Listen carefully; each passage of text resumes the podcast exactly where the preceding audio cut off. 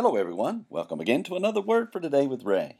And before we begin, as usual, let's go to the Lord in prayer and ask Him to bless our time together.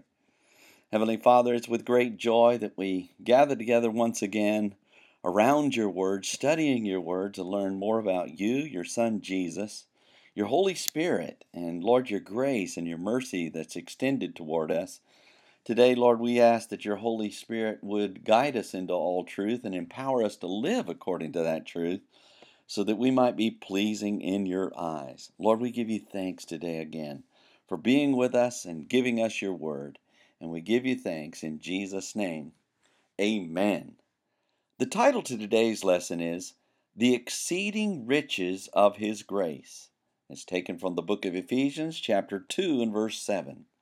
Paul the Apostle continued to share with the Ephesians how God made us alive who were dead in sins, and raised us up together and made us sit together in heavenly places in Christ Jesus.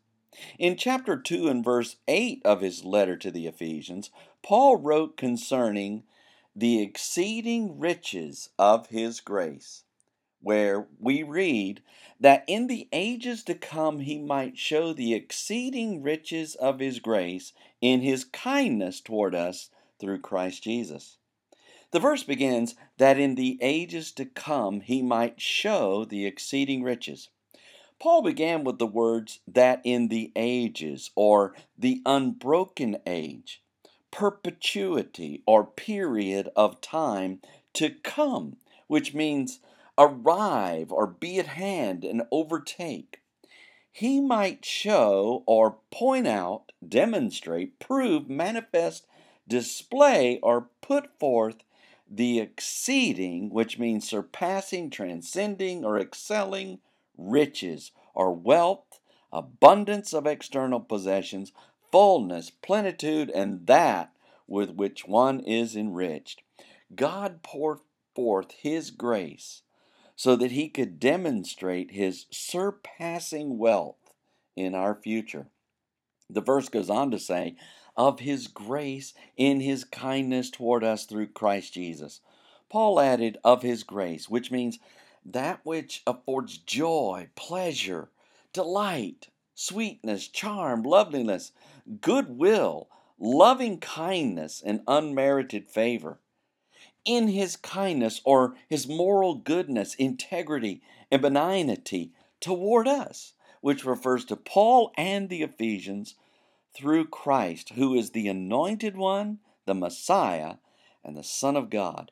Jesus, whose name means Jehovah is salvation, and is the Son of God, the Savior of mankind, and God incarnate. The exceeding riches of God's grace will be afforded to us through the goodness and integrity by way of Jesus Christ.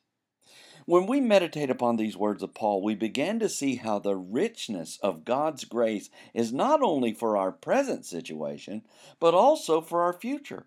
God desires a relationship with people, and this is made possible through His unmerited favor. We should see ourselves as greatly blessed as God pours out His Spirit of grace upon us currently and in our future. Next time, Paul shares how we are saved by grace through faith. So read ahead and we shall join together then. Until tomorrow, there is more. And may the Lord bless you and keep you. May He make His face to shine upon you and be gracious unto you. May the Lord lift up His countenance upon you and give you peace as you continue to study His word in Jesus' name.